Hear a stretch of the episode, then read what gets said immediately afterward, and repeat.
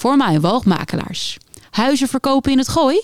Dat doen wij al sinds 1936. Luister lokaal. Luister dorpsradio.nl. Altijd dichtbij. Goedemiddag allemaal. Donderdag 4 minuten na 4, dus groeten uit Laren. Helaas geen kort nieuws, maar wel hele mooie, bijzondere verhalen en onderwerpen. Vandaag on aandacht voor onder andere burgemeester Nanning Mol vertelt hoe hij de afgelopen week heeft ervaren. Leerkracht Lian Koeslag van de Montessori School komt samen met twee leerlingen vertellen hoe zij de voordracht van de Canadese holocaust-overlevende, de 92-jarige Leonard Vos, hebben beleefd.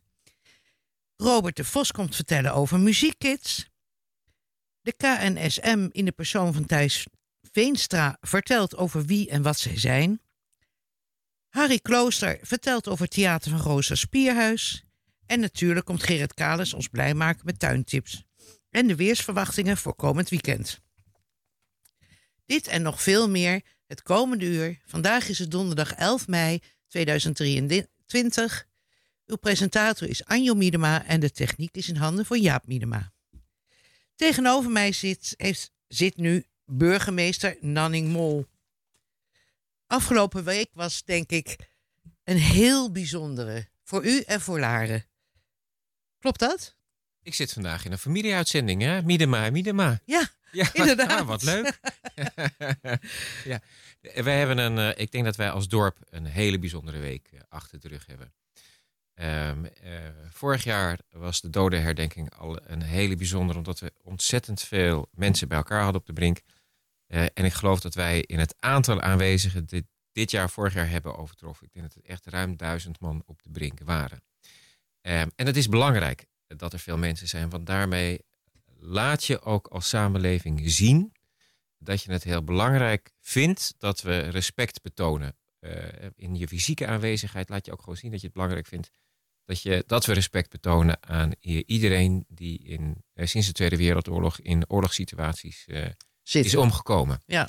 Ehm, en ook respect naar iedereen die nu in een oorlogssituatie zit. Heel goed dat je dat eh, ook aangeeft. Bijvoorbeeld eh, naar eh, de vluchtelingen uit de Oekraïne die wij hier huisvesten. Het is toch ook een uiting van solidariteit. En ik denk wat zeker ook heeft bijgedragen aan de enorme opkomst was natuurlijk het onthulling, de onthulling van het Stolpersteinen monument op de plek waar vroeger pension de Hoeve heeft gestaan. Ja, en dat was ook een, van, een, een, een echt heel ontroerend moment. Hè? Ehm, ehm, eh, de, de 4 mei stond dit jaar echt in het teken van het toevoegen van het verhaal van de Hoeve aan de geschiedenis van Laren. Een verhaal wat we eigenlijk vergeten zijn. Maar wat natuurlijk een enorme tragedie is dat 29 mensen die dachten veilig de oorlog te kunnen overleven, ondergedoken op een adres in Laren zijn verraden, gearresteerd. En bijna allemaal zijn afgevoerd en, vermoord en in eigenlijk eh, verkocht Auschwitz. zijn voor Ja. 7 gulden 50. Ja, echt een verschrikkelijk verhaal. Ja. Ehm, en nou ja, in het naoorlogse tumult is dat verhaal natuurlijk een beetje in de vergetelheid geraakt. En eigenlijk heel veel verhalen. Dat is natuurlijk heel tragisch. Want iedereen was druk met zichzelf. Ehm, iedereen die terugkwam vanuit de concentratiekampen werd hier ook nog eens heel koud onthaald. Hè? Dat vertelde Leonard Vis natuurlijk ook in zijn verhaal bij de herdenking. Dat zijn vader bij het gemeenteloket in Bussum werd verwelkomd met de zin... Oh, u bent er weer. Nou, dat is natuurlijk verschrikkelijk. Hè? Andere mensen wonen vaak eh, in je huis. Eh, je bent je spullen kwijt. Je krijgt nog een aanslag, eh, achterstallige aanslag voor de gemeentelijke lasten. Nou, dat is natuurlijk verschrikkelijk. Dus het is ontzettend belangrijk dat weliswaar 78 jaar te laat wij toch weer heel belangrijk als samenleving respect betonen aan de slachtoffers en ook aan de nabestaanden die aanwezig waren. En wat, mij, wat ik mij afvraag is, wat deed het met u zelf? Want ik zag u maandagavond om half acht op de brink lopen. In uw eentje. De brink was verder helemaal leeg. En u was heel belangstellend, één voor één, al die bordjes aan het lezen. En ik zeg eerlijk, het ontroerde mij, dat beeld. Oh, ik, ben, ik heb helemaal niet het idee dat ik bekeken ben. eh. Nee, ik liep toevallig langs. Dat, ik moest naar de academie, dus ja. ik, was, ik kwam toevallig langs. Nou, ik zal je heel eerlijk vertellen. ehm, eh, juist, een, ehm, ehm, er is een oud-Joods gezegde dat luidt: zolang onze naam genoemd wordt, leven wij. Ehm, en aan dat gezegde eh, proberen wij invulling te geven door juist niet monumenten te maken, massale monumenten ter nagedachtenis aan een groep, maar heel veel kleine monumenten die eer betonen aan individuele mensen. Want de groep onderduikers bestond natuurlijk niet. Of de groep Joodse vluchtelingen. Het waren allemaal mensen met hun eigen leven, hun eigen achtergronden, beleefden hun geloof op een eigen manier, hadden eigen gezinssamenstelling. Dus het is zo belangrijk dat je recht doet aan al die individuele levens. Ja. En wat mij echt heel veel pijn doet, is als ik langs de herinneringsboom eh, loop, zijn de hele jonge leeftijden van kinderen. Eh, mij springen altijd de tranen in de ogen als ik van plankje naar plankje loop en ik lees zeven jaar, acht jaar, twaalf jaar. Denk ik, jeetje, dat is En vijf, zes uit één gezin. ja, uit één gezin. En dat heb ik ook bij het Stolpersteinen monument. Ehm, ik, ik, ik, ik liep daar en ik las zo een beetje hard op die namen voor, ook om te oefenen. Ja, en bij eh, na steen 6, dan springen gewoon bij mij de tranen in de ogen. Maar u Want bent dan- ook een heel gevoelig mens, denk ik. Eh, het- het- ja, wie, wie, wie weet. Maar het, het raakt je ontzettend, omdat gewoon mensen zijn zoals jij en ik. Hè? Geen vervlogen geesten uit de voorbije tijd. Nee. Het was van nu. Nou, dat. Kijk, ik heb eh 30 jaar journalistieke ervaring. Ja. Ik heb dus heel wat burgemeesters geïnterviewd in de loop der jaren. En ik moet heel eerlijk zeggen, die waren meestal heel afstandelijk. U bent totaal het tegenovergestelde. U laat mensen heel dicht bij u komen en ik vind dat heel bijzonder. Uw speeches raken mij ook altijd heel erg, omdat ze uit, duidelijk uit uw hart komen en niet als een document vanuit de gemeente geschreven zijn. Ja, ja. Wat, wat aardig dat je dat zegt. Vind ik heel leuk. Mag ook wel eens een compliment Ja, gemaakt worden, ja. toch? Ik schrijf met- voel dat zo. Ik schrijf mijn toespraak ook zelf. Ehm, ehm, en eh, ik vond ook, met, het- het, eh, dit moest ook een keer zo gezegd worden. Ehm, en je bent natuurlijk, ehm, eh, eh, eh, je bent één als dorp, hè? zeker in de Laren zijn wij echt, wij voelen onszelf ook allemaal onderdeel van die gemeenschap.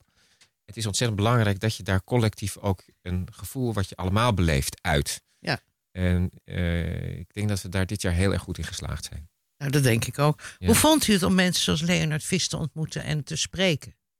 Ik vond het heel, eh, eh, ik vond het heel bijzonder. Ik, nog één, ding, één dingetje. Want ehm, de her- wat ik altijd ontzettend bijzonder vind aan onze herdenking, dit jaar ook weer, is dat het zo'n ontzettende team effort is.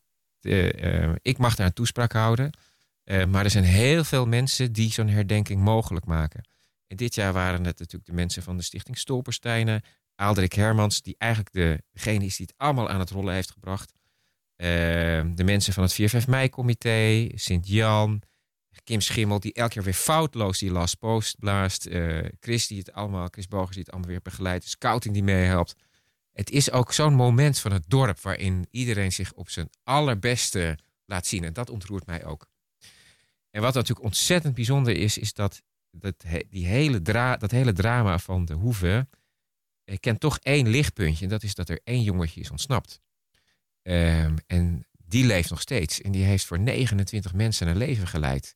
Ehm, en dat je dan op je 92ste nog zo vol in het leven staat. En zo'n krachtig verhaal daar weet te houden. Ja, dat, dat is, vind ik waanzinnig. Oh, denk ja, dat wij is qua- ook heel bijzonder Qua natuurlijk. levenskracht allemaal niet tegen hem op kunnen.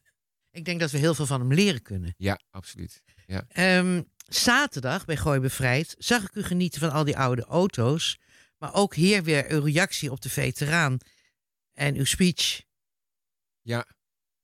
Ja, leuk hè? Ja, echt, echt leuk. Ja, weet ik niet. Ik vond het ook een. eh, Het, wa- het was heel bijzonder. En Ja. leuk dat ze met eh 100 en. eh 100, 110? Hoeveel- 110 of 150, ik heb heel veel verschillende getallen 100 genoemd. Ik Ja, denk volgens mij 110. 110 Het legervoertuigen. was wel heel bijzonder, hè? Ja, het was Dus waanzinnig. eh, Waanzinnige Ja. eh, auto's en dergelijke. Er waren ook weer heel veel mensen op de been. Ja, Dus warm dat- onthaal in Laren. En wat natuurlijk fantastisch was, is dat iemand boven toch weer even de zon aanzette. Ja. We hadden op Koningsdag... ja, had u nou, dat- besteld zeker. Het, eh, Hadden- ja, ja, ja nou, vanuit Laren. We hebben een hele grote basilieken, die reikt bijna... De, Tot aan de hemel, dus Ja, die dus kunnen we wij, gewoon hebben een, wij hebben een directe toegang. Ja. Vanaf, eh, nee, we hadden natuurlijk op Koningsdag fantastisch weer. Het deed iedereen heel veel goed. Ook de zon scheen op 4 mei. En heel fijn dat we gooi bevrijd, terwijl de voorspellingen beroerd waren, ook weer eventjes de zon ging schijnen. Ook zo Toen mooi. ze heb weg waren, kwam het ook weer met bakken naar beneden. Ja.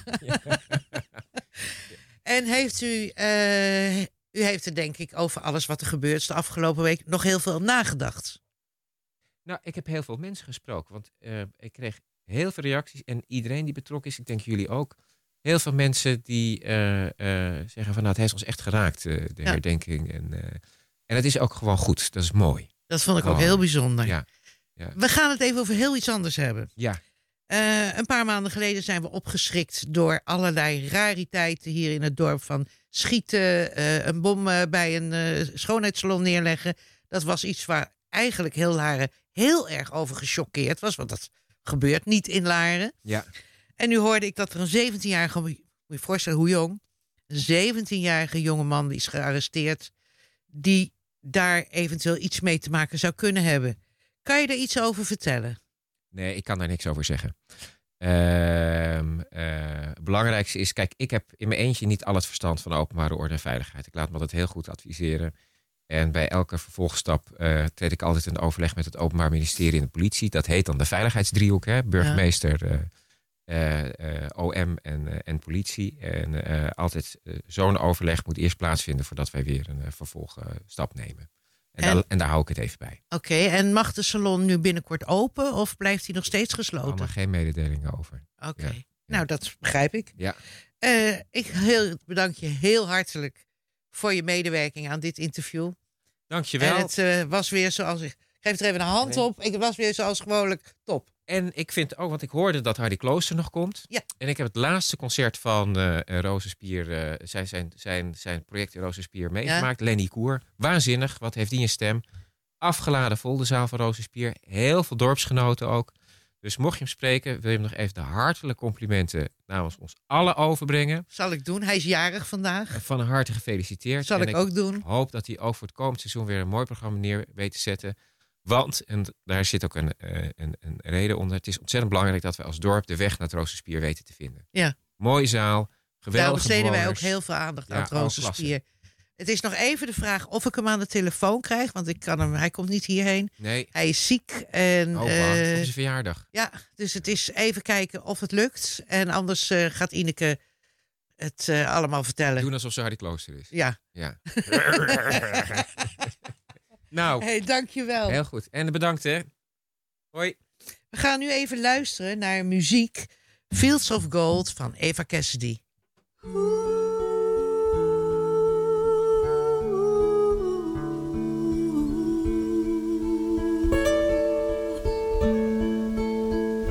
You remember me when the west wind moves among the fields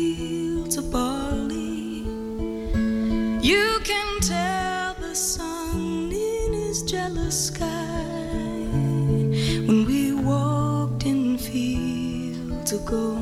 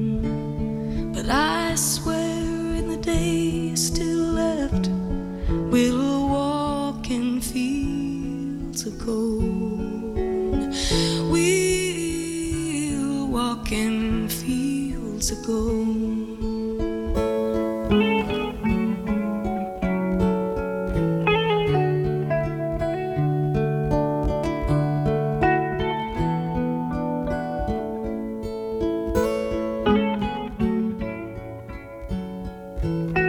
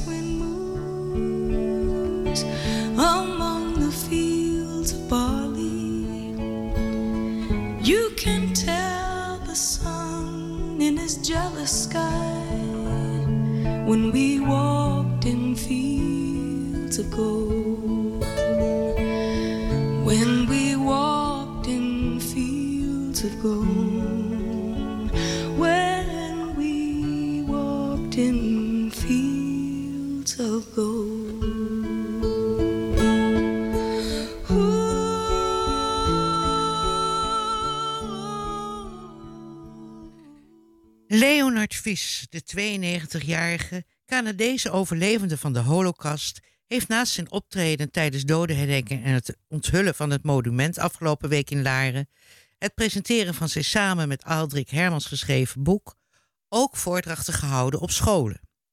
Deze week heeft hij dat onder andere op de Montessori school hier in Laren gedaan. Bij ons is leerkracht Lian Koeslag en twee leerlingen, Tessa en Mees, die ons gaan vertellen hoe zij het hebben beleefd. Lian, hoe heb jij het optreden van meneer Vis beleefd? Eh, heel indrukwekkend. Toen wij ehm, de aanvraag kregen of meneer Vis bij ons op school kon komen vertellen, ehm, hebben wij daar direct ja op gezegd. Ehm, omdat ik, ik denk dat het heel belangrijk is dat kinderen, dat de kinderen eh, deze verhalen nog meekrijgen en nu dat nog kan, van de mensen die dat, ehm, die dat hebben meegemaakt. Dus eh, ik ben heel blij dat meneer Vis bij ons is geweest, absoluut.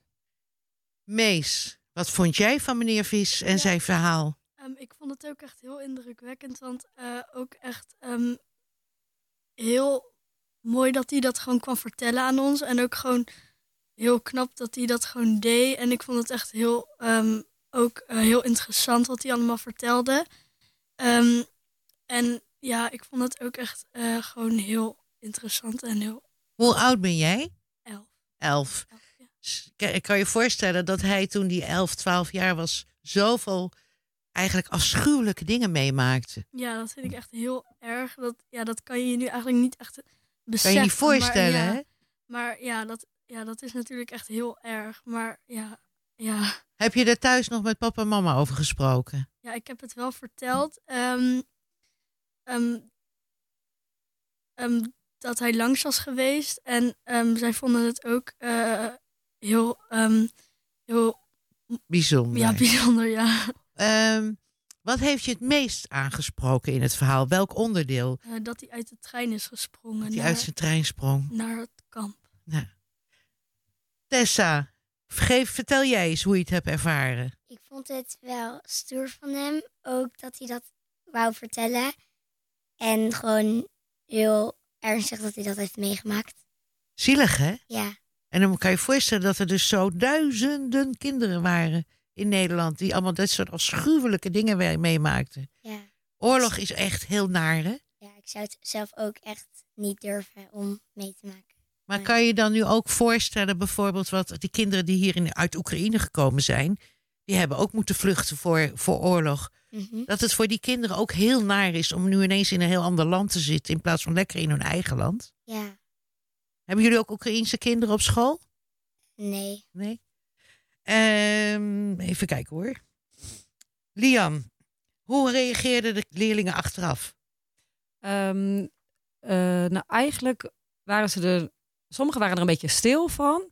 En zoals Mees en Tessa net ook benoemden, vonden ze het eigenlijk ook heel dapper van meneer Vis dat hij dit ehm, zo kon vertellen. Ik vond het ook mooi dat ze zeiden dat het knap was dat hij ehm, eigenlijk zonder tranen dit verhaal kon vertellen, omdat ze ook wel beseften dat het heel heftig is wat meneer Vis heeft meegemaakt. Ehm, en dat ze ja, heel dankbaar waren voor het, voor het feit dat, dat meneer Vis dit bij ons eh, wilde brengen. En dat er best wel een aantal aspecten uit het verhaal waren die ze zich heel goed konden voorstellen. Ehm, maar aan de andere kant ook weer niet, omdat het, eh, eh, het is zo heftig dat je niet helemaal kan beseffen wat het met je doet als het je overkomt. Gelukkig maar, hè, zeggen we dan eigenlijk. Jullie Eh. hebben natuurlijk wel gehoord dat er een Tweede Wereldoorlog is geweest, ooit. Ja. Heel lang geleden voor jullie. Maar nu heb je ook enig idee wat, daar, wat het eigenlijk inhoudt, die Ja. Tweede Wereldoorlog. Want daar had je geen idee van, denk ik. Klopt dat? Mhm.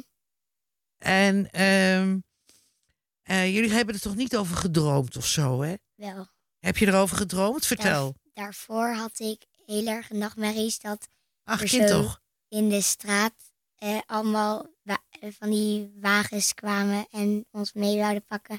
En wat er dan met mijn hond en met mijn vader zou gebeuren. Oh, wat naar voor je. Ja, Heb je daar met mama over gesproken? Ja. Oh, die heeft jou vast heel goed gerustgesteld. ja, Heb je zaterdag ook hier de, al, die kolonne van al die auto's gezien uit de Tweede Wereldoorlog? ja, En dat, dat was dus ook wat er toen gebeurde. Hè? Toen reden er ook dat soort rijen van auto's door de straat. En was je toen weer een beetje gerustgesteld? ja. Maar het was echt al een half jaar geleden. Oh, gelukkig. Ja, En jij, Mees?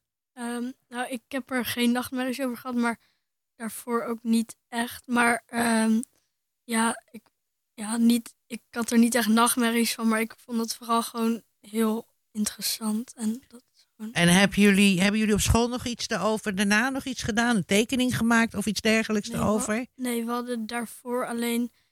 Nee, daar niet over. Maar we hadden daarvoor alleen iets. Hadden een Anne Frank gehad. Maar daarvoor. Hadden, maar daarna hadden we niet echt iets van. Geen kringgesprek meer gehad of zo? Nee, niet echt. Nee, we hebben inderdaad even kort eh, het nabesproken. Eh, we hebben één keer in de twee jaar altijd een, eh, een groot project over de Tweede Wereldoorlog. En dat staat toevallig volgend jaar weer op het programma. Ehm, ja, ehm, zo'n verhaal als wat meneer Vis nu bij ons heeft gedaan, ja, daar kun je niet op wachten tot volgend jaar. Want we weten natuurlijk niet hoeveel ehm, mensen er volgend jaar nog zijn om dit verhaal aan ons te kunnen vertellen. En meneer Vis is nu nog ja, eh, sterk genoeg genoeg, om- goed om hier genoeg om bij, ons, komen, eh, ja. om bij ons te komen. Dus die kansen moeten we zeker aangrijpen. En eh, eh, inderdaad, we hebben de Anne Frank krant, daar zijn we mee bezig geweest. Dus we hebben het er zeker over gehad. En eh, volgend jaar leren we er nog meer over. En wat hebben jullie ervan geleerd? Ehm, Dat oorlog verschrikkelijk is, denk ik. ja. ja, zeker. Hè? En meneer Vis vertelde ook twee dingen. Weten jullie nog welke twee dingen hij vooral benadrukte van wat moest je zijn? En wat was hij Ja, vooral? Survival skills. En Ja. Street nog wat. ja, Ja. die weet ik. Street smart, Oh hè, ja. Ja, je moet slim zijn, goed nadenken. En overlevingsskills. En zien Ja. dat je overleeft. Ja. Ja. Ja, Nou jongens, hartelijk dank. Ik vond jullie eh, fantastisch hoe jullie reageerden. Dank je wel. En dan gaan we nu weer verder met het volgende onderwerp. Dank u wel. Ja, en dat is de muziekkit. En eh, het nieuwe Tergooi biedt namelijk geen ruimte voor de muziekstudio voor zieke kinderen. Patiëntjes vinden troost en afleiding in de muziek, maar helaas. Bij ons in de studio is Robert de Vos van Muziek Kids. In veel ziekenhuizen zijn er wel eh, muziekstudio's speciaal voor kinderen die in het ziekenhuis liggen. In Tergooi was ooit de eerste studio, de Re- René Vroger Studio. Stichting Muziek Kids zit echter in zak en as omdat er in het nieuwe Tergooi geen plaats meer is voor een studio, terwijl deze duidelijk zijn functie heeft bewezen. Robert, hoe lang weten jullie al dat er geen plek meer voor is? Ja, eigenlijk al heel lang. Want ik ben natuurlijk van het begin af van. We zitten, dit is onze eerste studio. Dus ik, heb, ik wist natuurlijk ook dat er een nieuw ziekenhuis zou komen. En van het begin af van heb ik natuurlijk getracht van. Je, ik hoop wel dat jullie ons meenemen naar het nieuwe ziekenhuis. Terwijl we ook wisten dat het kleiner zou worden. Dat zeker, ja. En vanaf het begin af aan hebben ze gezegd, gaat niet gebeuren. Nee, we hebben echt geprobeerd. Want ze zijn zelfs, eh, we hebben ook een studio in, in, in Utrecht. Het eh, Maxima Kinderziekenhuis. Ja. Daar zijn mensen van de bouw ook wezen kijken van. eh, ja, hoe, ben je, hoe ver ben je nu gekomen? Want bij hun was het de allereerste. Dus we hebben alles moeten leren ook. Dus ze waren echt onder de indruk. Maar het is gewoon niet eh, verder gegaan. Eh, en dat is jammer. Ja. Dus, eh, Wat betekent die muziekstudio voor de patiënten? Nou, er zijn zoveel verhalen. Zou- dit is veel te kort natuurlijk om dat hier te vertellen. Want ja, er komen kinderen langs bij- bij de dokter. En, en die gaan nog een keertje muziek maken. En vervolgens wil de dokter hem ophalen of haar. En die zegt, ja, ik heb even geen tijd. Ik ben met muziek bezig. Het zijn allemaal van die hele kleine, simpele dingen waar je, waar je blij mee bent. Of dat ze bij mij in mijn winkel in Hilversum langskomen. Van, ja, ik kom een instrument halen. Want ik ben nu ook eh getrokken door muziek maken. En het helpt mij in muziek zijn. Dus dat Ja. is, is natuurlijk hartstikke goed. Ja, ik las in eh, een verhaal van kinderen die dan een eh, slecht nieuwsgesprek hebben bijvoorbeeld. Ja. Dat ze dus blijkt dat ze echt heel ernstig ziek zijn, kanker hebben of eh, iets anders. En dat die bij jullie binnenkomen en als een razende tekeer gaan op de... eh, eh, hoe heet het? Eh, Ja, drummen. gaan drummen. En, Ja, gitaar spelen, zingen met een mooi plopkapje erop. ja, gelijk even hun eerste angst en schrik kunnen afwe- af, Ja, het voordeel van kinderen is natuurlijk... mijn moeder zei vroeger, kinderen fijn ze niet. En ja, dat zie je nu heel duidelijk. Kinderen zijn er eigenlijk niet mee bezig. Eigenlijk gevraagd ze aan de dokter, wanneer ben ik mee bezig? Want ik wil naar school, ik wil mijn dingen doen. En wanneer is alles weer goed? ja. En dus, dus dat is natuurlijk wel die functie die wij invullen. En dat konden we hier in, dat konden we eigenlijk in Togooi toen ook niet doen. Omdat we zaten op de afdeling van de kinderen. Ja. En, en we hebben daarvan geleerd dat je dat niet moet doen. Je moet niet op de afdeling eh, zo'n unit neerzetten van waar de kinderen zitten. Want wat mis je dan? Dan mis je ook de kinderen die bij papa en mama op bezoek komen. Die zijn ook patiënt. De Ja. broertjes en zusjes, die zijn ook patiënt eigenlijk. Want op het moment dat je in een ziekenhuis binnenkomt, ben je allemaal patiënt. Het is gewoon niet anders. En heb je ook geprobeerd, want ik neem aan, ik moet heel eerlijk zeggen, ik heb het niet nagecheckt, want het was te laat eh, tijd. Ja. Maar eh, dat er een patiëntenraad is bij het ziekenhuis, verstaat hij? Ja, nou, ik heb, eh, we hebben een heel prachtig mooi stuk in de krant gehad. Eh, Ja. Geweldig. Dat was natuurlijk ook belangrijk voor onszelf om te weer te laten zien en te Mm. horen van wie we zijn, wat we doen. En, en eigenlijk vanochtend eerlijk gezegd zie ik pas een stuk wat er op internet stond. En daar staat eigenlijk iets in wat ik niet wist. En Dat het ook een, zeg maar, gezegd wordt dat het een financieel eh, iets zou zijn. Ja. Daar weet ik niks van. Wat daar, dat is nooit sprake van geweest. Dus dat weet ik niet. Dat zou, als dat inderdaad zo is, dan denk ik dat het in Hilversum niet een probleem zou moeten zijn. Dat het financieel probleem is. We, we hebben hier allemaal fantastische mooie mensen wonen die, die zouden het willen ondersteunen. En de Ja, ruimtes zijn erg duur. Ik, ik wist dat niet, dus ik lees het ook voor Ja, dat kreeg ik ook te horen Ja. van, van eh, eh, de, Een woordvoerder van, van, ja, van Martijn van. Triest. Dat wist ik ook niet. daarom vroeg ik me af, van, heb je, kan het ook een ruimte buiten zijn? Bijvoorbeeld een chalet of eh, iets op de parkeerplaats? Ja, wat een leuk idee. Eh, Zo'n kantoorunitje Bijvoorbeeld. of bijvoorbeeld. Ja. Maar dan, eh, dat ik zou denk niet dat het zo makkelijk kunnen. gaat. Ik denk niet dat het zo makkelijk gaat. hoor. Want vergis je niet, hè, de, al die jaren, de protocollen die ziekenhuizen hebben, da- daar houden we rekening mee. Het zijn zieke kinderen. ehm, alles moet elke dag schoongemaakt worden. En we hebben best wel heel veel geleerd. Dus het klinkt leuk, maar, maar dat, dat, dat is niet zomaar te doen. Dat is geen oplossing. Nee, Maar nu hebben jullie ook verrijdbare karren. Waarmee jullie langs de patiënten gaan. Troubadour-trollies. Ja. Ja. En eh, hoeveel ruimte heb je nodig om die karren op te bergen? Nou, die, die, die, die troubadour trolley, dat valt best mee. De, die we nu gemaakt hebben, dus, dit is gecreëerd zeg maar, in, eh, in de coronaperiode. Want het waren de Mhm. eerst kleintjes. En nu kunnen ze helemaal afsluitbaar gemaakt worden. Dus je kunt ze ook ergens neerzetten. Dus je praat over eigenlijk een meterkast eh, een beetje lang waar je in kan zetten en af kan sluiten. Zodat de instrumenten, er zitten best wel dure instrumenten in, dat je het ook veilig kan stellen. Ja. Dus dat is wel nodig. Dus dat je op de afdeling gaat met de kinderen. Dus dat je toch nog de kinderen kan plezieren zonder dat je een studie hebt. En je hebt één plek nodig waar dan de troubadour trolley zeg maar even eh, tijdig staat als je er niet bent. Ja, ja. En dat is dus eh, een meter eh, of een, een bezemkast is genoeg. Ja, als je maar ietsje langer is. Wat, En zijn daar kosten aan verbonden voor het ziekenhuis? Nee, daarom kijk ik hier dus ook voor op. Wij, alle ziekenhuizen waar we komen, doen we gezamenlijk met en Lions. En iedereen die ermee te maken heeft, eh, daar halen we geld samen binnen. En, als, en natuurlijk als het ziekenhuis zegt, wij hebben ook nog eh, zeg maar een vriendenclub in het ziekenhuis, gaan met jullie meedoen. We hebben eigenlijk nood aan het, ziek, aan het ziekenhuis geld hiervoor gevraagd. Echt niet. Eh, Ik kan me ook voorstellen dat er misschien best wel mensen zijn die, eh, als ze horen en die een zeg maar dikke portemonnee hebben, Ja. als ze horen wat dit betekent voor de kinderen Ja. en eh, hoe, eh, hoe belangrijk het is dat ze misschien wel de kosten op zich willen nemen. Ik denk, eigenlijk ben ik daar niet bang voor. Want ik was dus ook verrast wat, wat er in dat, in dat, eh, dat digitale stuk stond. Die, had ik dus niet gezien. Eh, ik leg me erbij neer als het ziekenhuis zegt het is tien keer kleiner. We hebben de ruimte niet. Wat jammer, Robert. Eh, misschien in de toekomst. eh, laten we die troubadour strakjes doen. Want ze zijn zich nu aan het settelen. Hè, dus daar heb ik ook respect voor. Ze moeten eerst alles even op zijn plek zetten. Dus ik, ik wist niet anders. Het ging om de ruimte. En dan kan ik me er iets bij Nou ja, wat, bedenken. wat, wat eh, eh, Martijn van Triest, hij staat, is zo aan de telefoon, Ja. eh, mij vertelde, was dat ook iedere vierkante meter is zo kostbaar dat ze dus daarom geen ruimte hebben om daar eh, eh, zo, om zoveel vierkante meter aan jullie af te staan. ja, maar dat is iets anders dan dat je geld zou kunnen vinden om dat te kunnen betalen. Maar, maar dat is natuurlijk, dat is eigenlijk nooit de reden geweest. In mijn beleving nooit de reden geweest. En dat zou ik wel jammer vinden. En als er dus wel ruimte zou zijn, maar die kost iets. Ja, dan moet ik ook eerst weten, maar wat dan? Dat weet ik natuurlijk ook niet. Dus Ja, dan, een zou, dan je eventueel kunnen zorgen voor eh, kijken of je sponsors kan krijgen die, dat, Ja. eh, ja. die die kosten op zich nemen. ja, dan kunnen we elkaar helpen. Oké. En, en natuurlijk, en natuurlijk wat, wat er ook staat, dat het eigenlijk een, niets te maken heeft met, met, met de zorg wat, eh, van het ziekenhuis. Natuurlijk, wij ontzorgen het ziekenhuis doordat wij die kinderen helpen met muziekbeleving. En natuurlijk, eh, zijn, wij zijn geen artsen. Maar wij horen volgens mij, dat hebben we nu gebreken afgelopen 14 jaar. Wij horen bij de zorg. Dus ik denk wel, wat degelijk dat wij eh, een toegevoegde waarde hebben. Ja. Ik eh, denk dat ik Martijn van Triest aan de telefoon heb. Dat klopt. Hallo Martijn, we hebben al vooraf gesproken. Hè? Dus, Goedemiddag, Maar, hè, in het kader van hoor en wederhoor heb ik jou nu aan de telefoon. Ik heb hier ook eh, Robert de Vos zitten die een heel mooi verhaal net heeft verteld. En ook alle begrip heeft voor jullie problemen. Hè, jullie zeggen Ja, geen, dag ruimte, Robert. Goedemiddag. re- geen ruimte te hebben voor een studio. Kan je dat even uitleggen? Ja hoor, dat kan. Eh, nou, wij zijn een aantal jaren geleden eh, hebben wij, eh, zijn we gaan nadenken over eh, het nieuwe ziekenhuis. Nou, uiteindelijk is ervoor gekozen om, dat, om een nieuw ziekenhuis op het bestaande terrein in Hilversum neer te zetten. En eh, hè, dat betekent dat we van twee naar één locatie eh, gaan. Blarikum en Hilversum samenvoegen in die eh, nieuwbouw.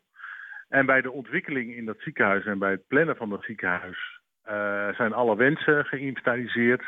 En die zijn afgezet tegen de hoeveelheid geld die we voor het ziekenhuis hadden. En toen is onder andere eh Musiekids, de studio van Musiekids, eh ja, helaas afgevallen. Omdat wij niet het geld hebben, hadden om ehm, eh, vierkante meters vrij te maken eh, voor de studio. En dat vinden we heel erg jammer. Want eh, nou ja, we waren een van de eerste, misschien wel het eerste ziekenhuis waar een studio van Musiekids eh, eh, is in Blaricum. Eh, nou, wij zien ook dat, dat, dat het heel, heel fijn is voor kinderen om, om dat te doen. Maar ja, ehm, eh, ja het, is, het, is, het is gewoon een pijnlijke keuze geweest. En eh, nou ja, dat, nogmaals, dat vinden we heel Dus- erg jammer. Maar, Maar het gaat eh, dus niet om de ruimte, maar meer om wat het zou kosten. Nou, het gaat erom dat je op het moment dat je een nieuw ziekenhuis neerzet, dan moet je hem gaan plannen en dan moet je gaan nadenken over hoe groot is zo'n ziekenhuis en wat heb je daar allemaal niet nodig. En dat inderdaad elke vierkante meter die je dan bouwt, dat die geld kost. En eh, dat er dus geen geld is, onder andere, er zijn ook heel veel andere dingen afgevallen. Hè, want voor, voor het begrip, eh, de twee ziekenhuizen bij elkaar, Blarikum en Hilversum, eh, waren een derde keer groter dan we nu hebben. Hè. Dus we gaan echt naar een kleiner ziekenhuis. Mhm. Dus het is niet alleen Musiekids eh, waar, naar, waar, ja, waar dit soort keuzes zijn. Ook echt andere keuzes gemaakt. Mhm. Ehm, eh, om ervoor te zorgen dat we, eh, ja, dat we wel het ziekenhuis neer konden zetten die we, die we graag wilden. Dus dat, dat is, ja, het is, het is een, een onderdeel geweest van een proces. We zijn er ook al langer met Musiekids over in gesprek. Mhm. Ehm, dus ja, het Zien jullie wel het belang jammer. voor, voor de patiënten voor, van Muziekkids? Ja, zeker. Ja, nee, kijk, onze kinderafdeling is ook, eh, is ook nauw betrokken hierbij. En wij bieden kinderen ook, ook in het nieuwe ziekenhuis overigens, ook mogelijkheden om zich zeg maar, te ontspannen. Hè, om zich even uit die zorgomgeving eh, eh, eh, terug te trekken.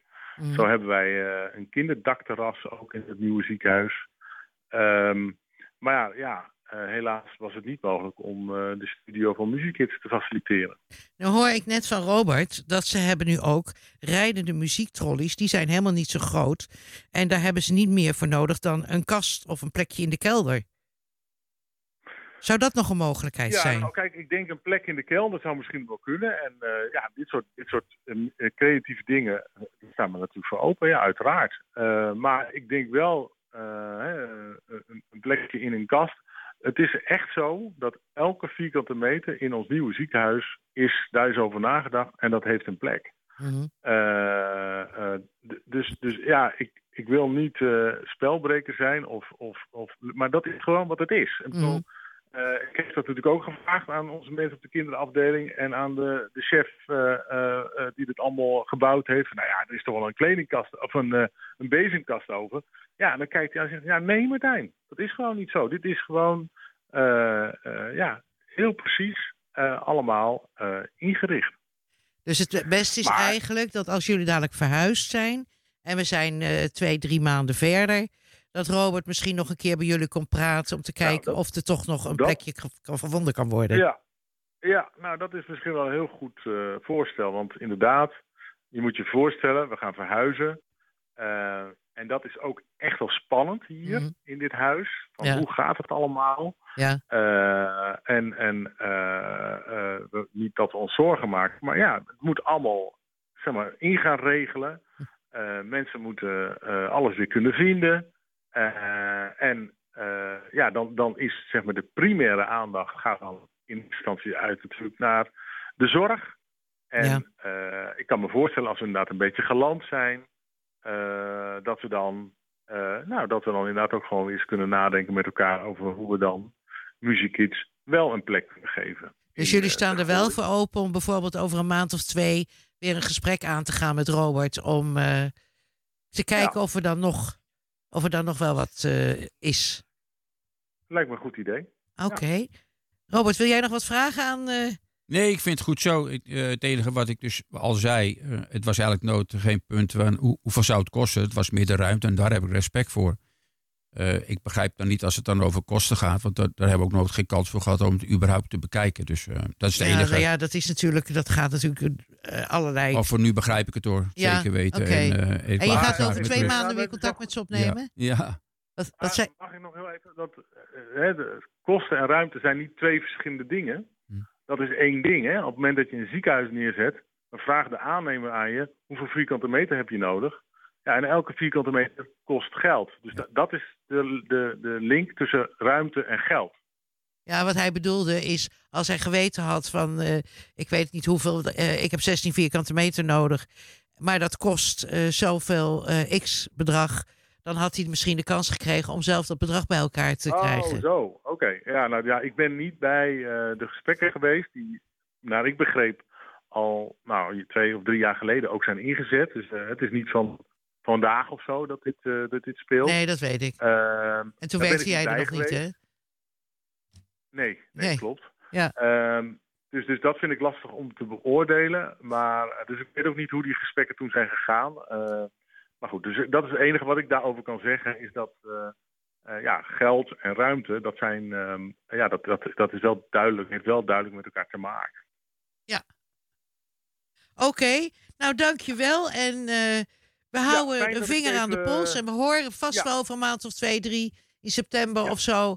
Hoe nu verder? Helemaal Heel veel succes met het indelen van het nieuwe ziekenhuis. Eh, Gefeliciteerd ermee.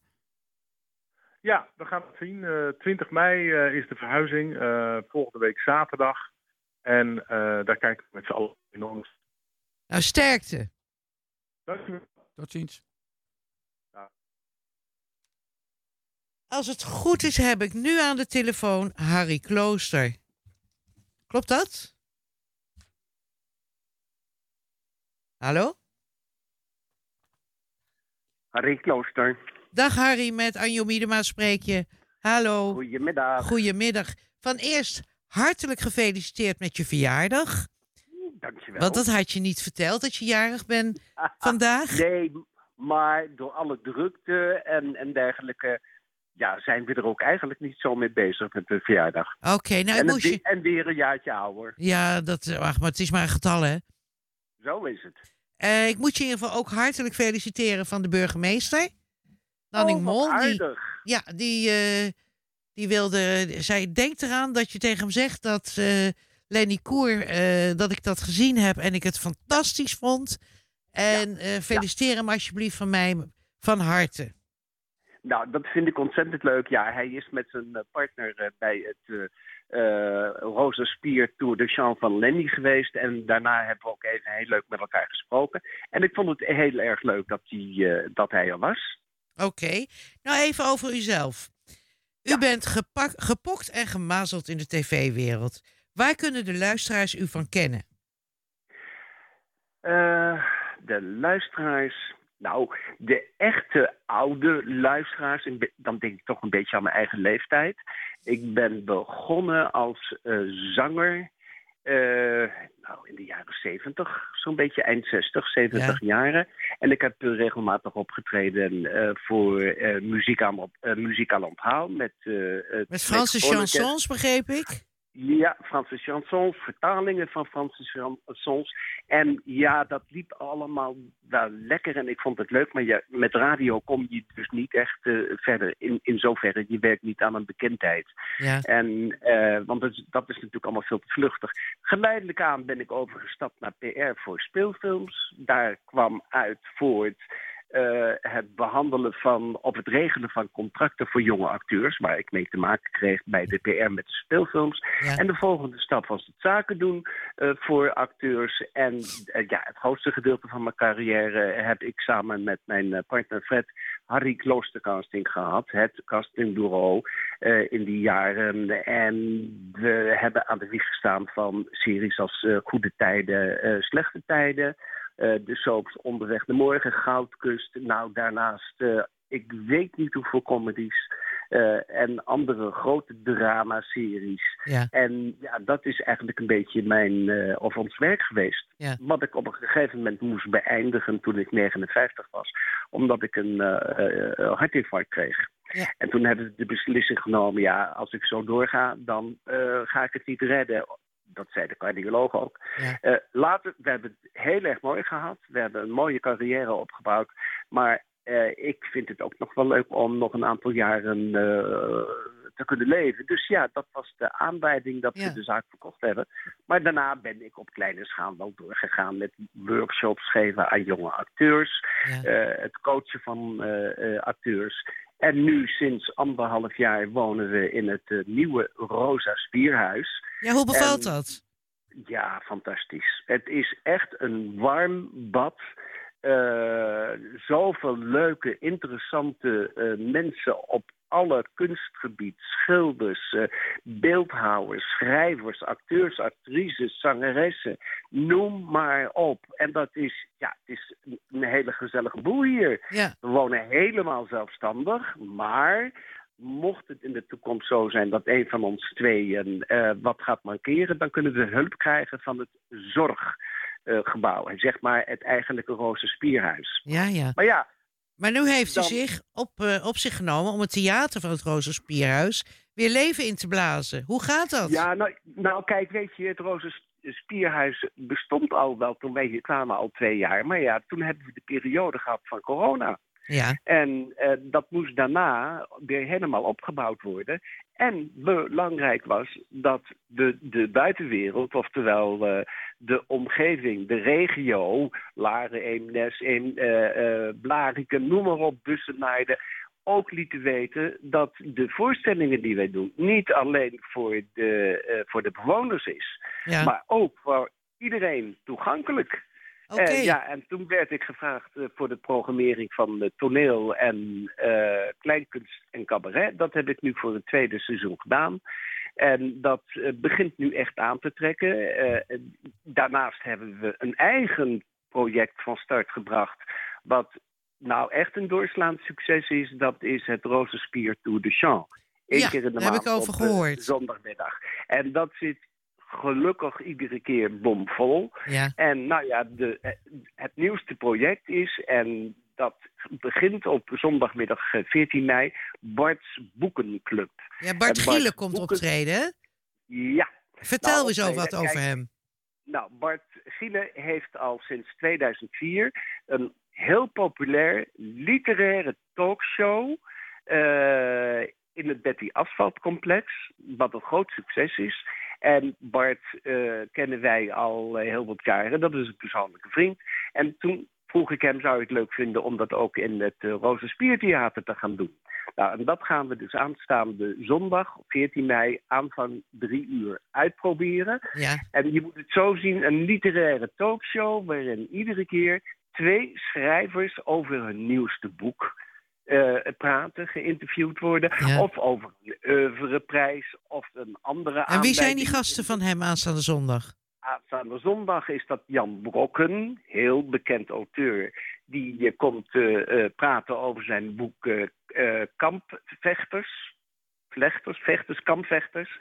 En Lex Palot, een jonge schrijver die de afgelopen maanden heel veel eh furoren maakt met zijn vierde boek als De Dood Zucht. En ja, het leuke van, kijk, boeken worden ook wel besproken op eh, eh, televisie in de talkshows, maar dit is echt puur gericht alleen maar, het is een literaire talkshow. En, En, en zijn er nog kaarten verkrijgbaar? ja, er zijn nog wat kaarten verk- verkrijgbaar. En dan moet ik er ook nog bij zeggen, hebben we als extra gast, als intermezzo Stella Bergsma, zelf ook schrijfster Ja. en columniste. En die zie je vandaag de dag nogal regelmatig eh, eh, eh, in de talkshows. Die heeft echt eh, het hart op de tong. Een ontzettende leuke, gekke eh, vrouw. Ja. En die ook nog eens een keer een liedje komt zingen. Nee, het is echt een, een, ja, een Wat- nieuw wat- gegeven voor, Ja. het, eh, voor het gooi. Mocht dit aanslaan, dan gaan we de volgend seizoen mee door. Oh, wat leuk. En wat zijn de kosten? Je- Ze kunnen even kijken op de website van het Rosa Spierhuis, www.rosaspierhuis.nl.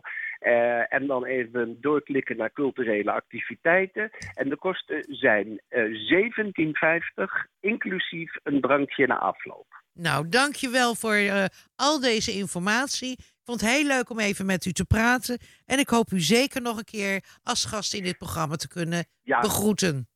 Nou, ik zou het leuk vinden om aan het begin van het nieuwe seizoen. En dan kunnen we het ook even wat uitgebreider hebben over het eh, hele nieuwe programma voor eh, het nieuwe seizoen even te praten. Gaan we regelen. Oké. Nog een en hele bedankt, fijne hè. dag. Dankjewel. Dag. Dag Anjo. Dag. Thijs zit tegenover mij aan de ra- praattafel. Thijs Veenstra. Een van de drijvende krachten achter de Koninklijke Nederlandse Reddingsmaatschappij in Blarikum. Welkom Thijs. Goedemiddag. Nou woon ik nog niet zo lang in, eh, in het Gooi.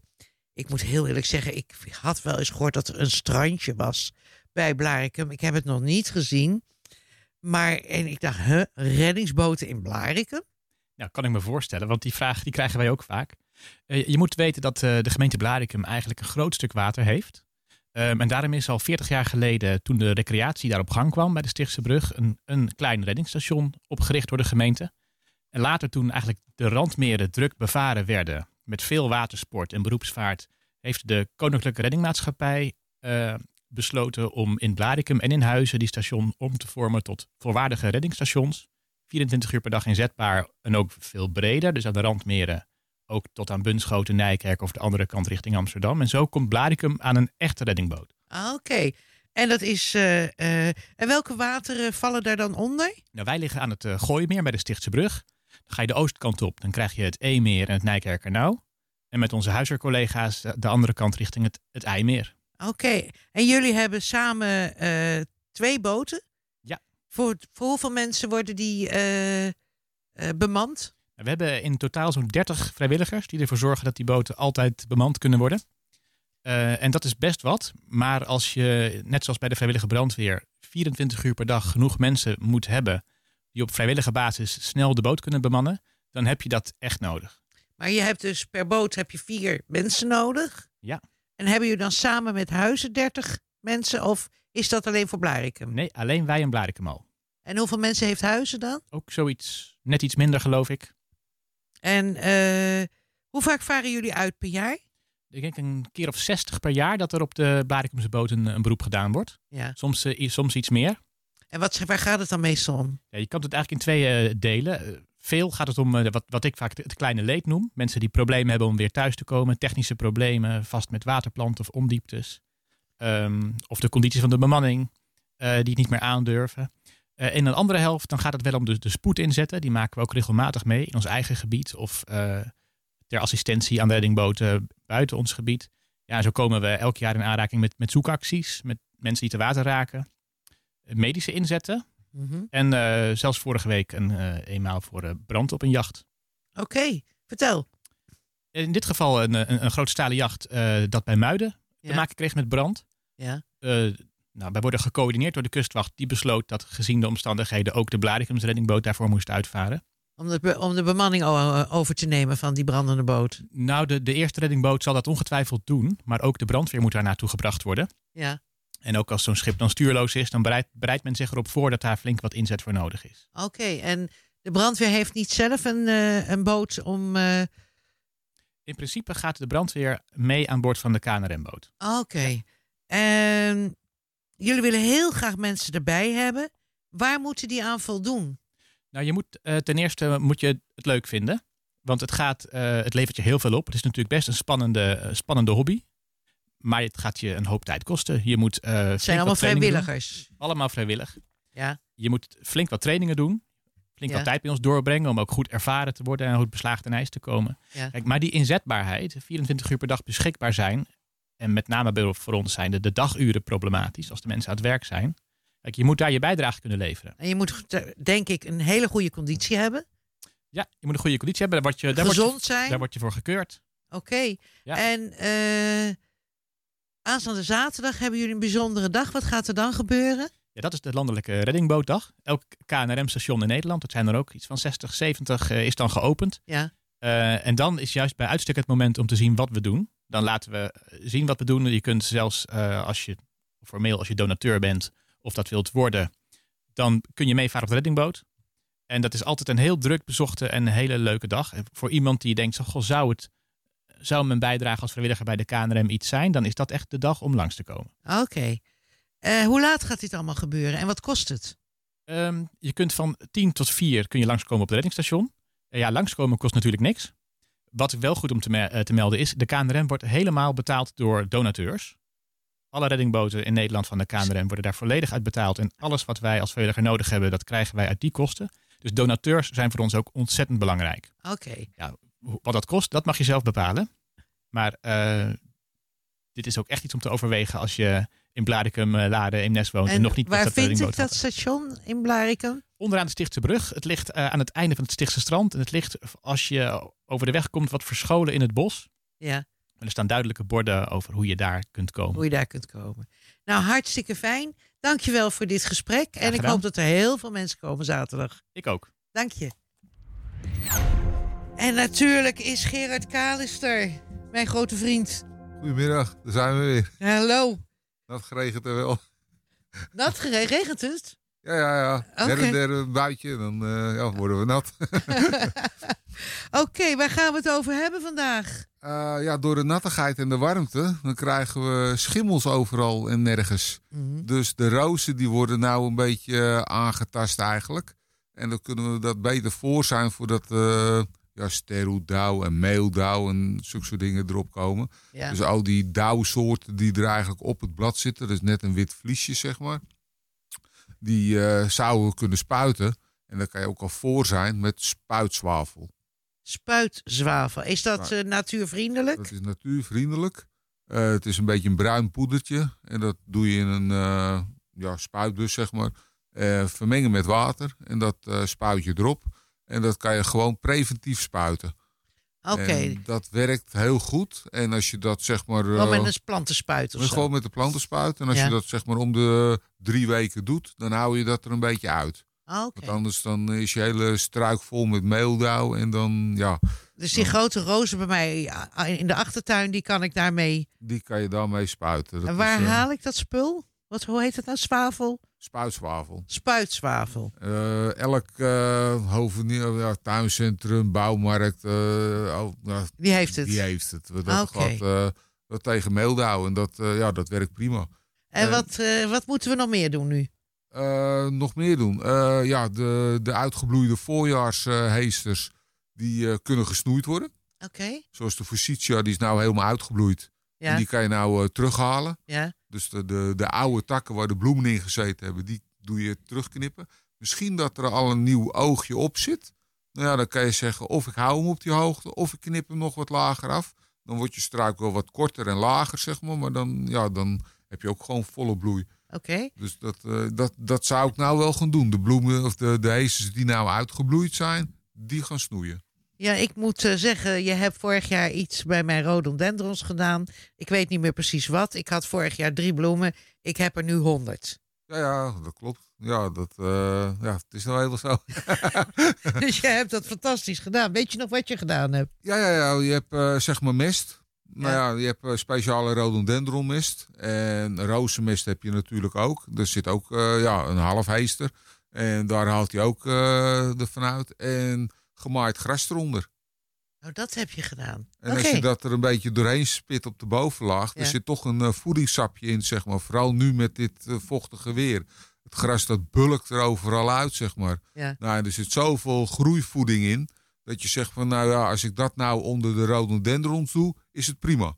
Nog steeds? Ja hoor, dat, eh, als je dit nu, deze week of volgende week, de, de komende paar weken met dit weer, zeg maar, de- dat gemaaide gras onder je rhododendrons doet, dan heb je in ieder geval alvast, hij blijft op kleur en hij eh, haalt daar zoveel voeding uit dat je volgend jaar waarschijnlijk ook grotere knoppen krijgt. Nog groter. Ja? En ook, de bloei duurt langer misschien? Nee, dat, Dat dat, ligt Oh, er gewoon van, eh, van het weer. Want ja. Ja. als je koud weer hebt, bloeit alles wat langer. Als het warmer wordt in één keer, dan, ja, dan is de bloei in één keer zo weg. Ja, ja. Dat is, eh, En wat voor weer gaan we krijgen de komende dagen? Wat voor weer gaan we krijgen? Ja, het is, eh, ja, het wordt in de loop der week wel wat warmer en wat beter. Maar we blijven toch wel een beetje in de nattigheid hoor. Ja. Zoals morgen, dan hebben we ook redelijk wat buien. Za- Zaterdag eh, op de dag van de KNMSR gaat het weer. KNRM, dat, ja, dat, eh, dat, dat, Ik zeg het iedere keer verkeerd. dat, dat is een beetje, ja, ik, ik hoop dat ze het droog houden. Ah. Er zal wel een buitje wezen, maar het, qua temperatuur is het goed. Dat is zo rond de 17 graden Oh, allemaal. dat is lekker. Dus dat is allemaal wel goed. Maar qua ja, het weer, ja, er zal een zonnetje zijn, maar het is niet dat je zegt van, oh jongens, we hebben echt nou een voorjaar. Nou, Dus fantastisch. moet even wachten. Oké, dankjewel. Tot zover groeten uitgericht op de Belgemeente. Vanaf morgenochtend kunt u het programma of delen hieruit terugluisteren via dorpsradio.nl. Klik even door naar programma's en kijk bij podcast. Vandaag was uw presentatrice Anjo Miedema. Groeten uit wordt gemaakt door Erika van Dijk, Anjo Miedema en Joke Kot.